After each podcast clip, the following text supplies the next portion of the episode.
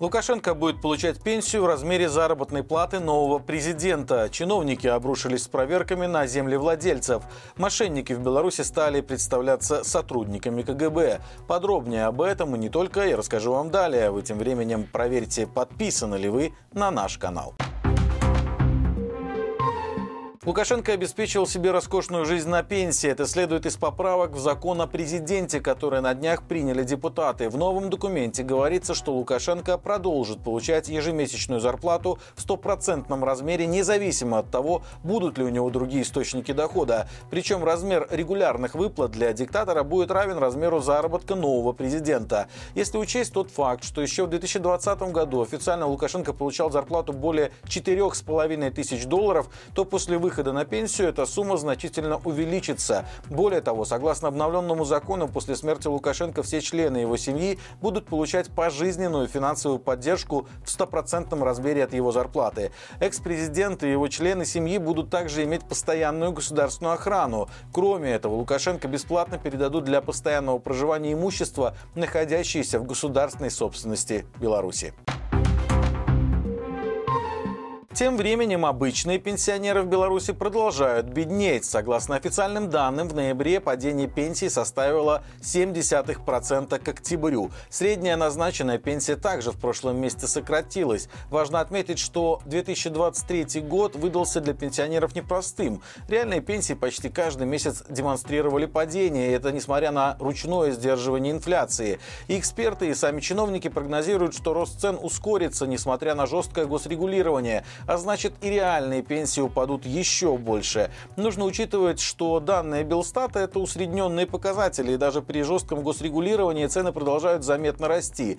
Напомним, ранее журналисты портала «Зеркало» сравнили, как изменились цены за последний год на одни и те же продукты в одном и том же магазине. Оказалось, что средний чек на эти позиции вырос на 15%. Тысячи белорусов получили письма счастья с требованием вернуть государству самозахваченную землю или заплатить за нее. Многие люди даже не представляли, что аннексировали государственные владения и жили на них десятилетиями. Бороться с этим режим решил в 2020 году, когда с помощью дронов и спутников началась инспекция частных построек в Минском районе. Она помогла выявить сотни участков, которые владельцы расширили по своему усмотрению. Это могут быть небольшие участки леса, хозпроезды и другие территории, которые принято считать ничьими ничьими. В ряде случаев заборы устанавливались в неправильной конфигурации много лет назад, а потом земля перепродавалась другим владельцам. По каждой такой ситуации теперь придется разбираться с исполкомами. По словам юристов, решить проблему можно двумя способами. Либо легализовать его по специальной процедуре, либо вернуть забор в законные границы. Даже если для этого придется сносить постройки на захваченных квадратах. Вместе с тем административная ответственность за такой проступок не предусмотрена. Вместо нее всем, кто намерен намеренно или случайно стал обладателем государственной земли, придется пройти немало неприятных бюрократических процедур. В Беларуси зарождается новый вид мошенничества, так сказать, с местным колоритом, когда преступники изображают чекистов. О таком случае со своей пожилой мамой рассказала наша соотечественница, которая давно живет за границей. Пенсионерке пришлось впустить в квартиру злоумышленников, заявивших, что они являются сотрудниками КГБ. Попав в помещение, неизвестные начали угрожать женщине уголовными статьями и запугивать. Ей предложили откупиться, чтобы не попасть за решетку. Такая схема вполне укладывается в традиционную модель поведения белорусских белорусских силовиков, поэтому пенсионерка поверила преступникам. Спасла ситуацию бдительность соседей, которые услышали громкие крики из квартиры и позвонили дочери женщины. Та попросила их узнать, что происходит, и, вероятно, своим появлением они спугнули лжечекистов. Тем пришлось спешно уходить. В милицию женщины обращаться не стали по понятным причинам. Ситуацию прокомментировали в Фонде солидарности. Андрей Стрижак отметил, что это первый известный случай, когда фальшивые силовики вышли на физический контакт с жертвой. Как правило, правило, они используют схему телефонного вымогательства денег. Однако как защититься от таких ситуаций в стране, где иногда не до законов, совершенно непонятно.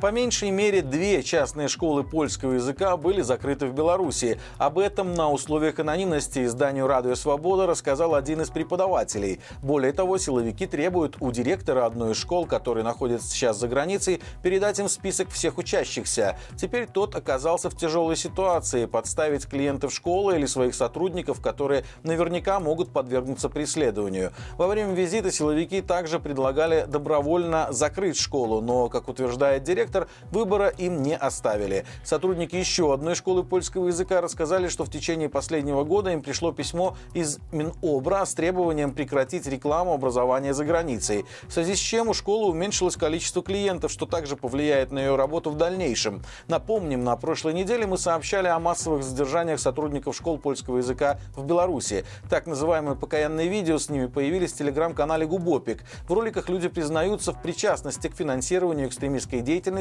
и оскорблений силовиков. Белорусские чиновники планируют восполнять мигрантами катастрофическую нехватку кадров в стране. Для этого Министерство труда расширило список профессий, по которым иностранцы смогут работать в наступающем году. Обновленный список включил в себя 20 рабочих профессий и 15 должностей, занять которые можно будет просто уведомив органы внутренних дел. В перечень вошли медицинские работники, сельскохозяйственные, строительные специальности, инженеры, слесари, водители и ряд других профессий. К ним не будут применяться ограничения для национального рынка рынка труда. Отметим, что с лета иностранцам в Беларуси разрешили работать по 10 специальностям. Это произошло на фоне растущего количества открытых вакансий. На данный момент в Общереспубликанском банке насчитывается почти 140 тысяч незанятых трудовых мест. При этом количество занятых в экономике только по официальным данным за последний год сократилось на 50 тысяч. Друзья, как всегда по будням на нашем канале выходит рубрика «Горячие комментарии». В этот раз обсудили с экспертами, как возможное перемирие с сохранением оккупированных областей Украины под контролем России отразится на Беларуси. Будет ли Путин освобождать русских в нашей стране? Все это можно узнать по ссылке в описании к этому видео. Спасибо вам за лайки, комментарии, ведь именно благодаря вашей активности о нас узнают больше людей. До встречи завтра и, конечно же, живее Беларусь!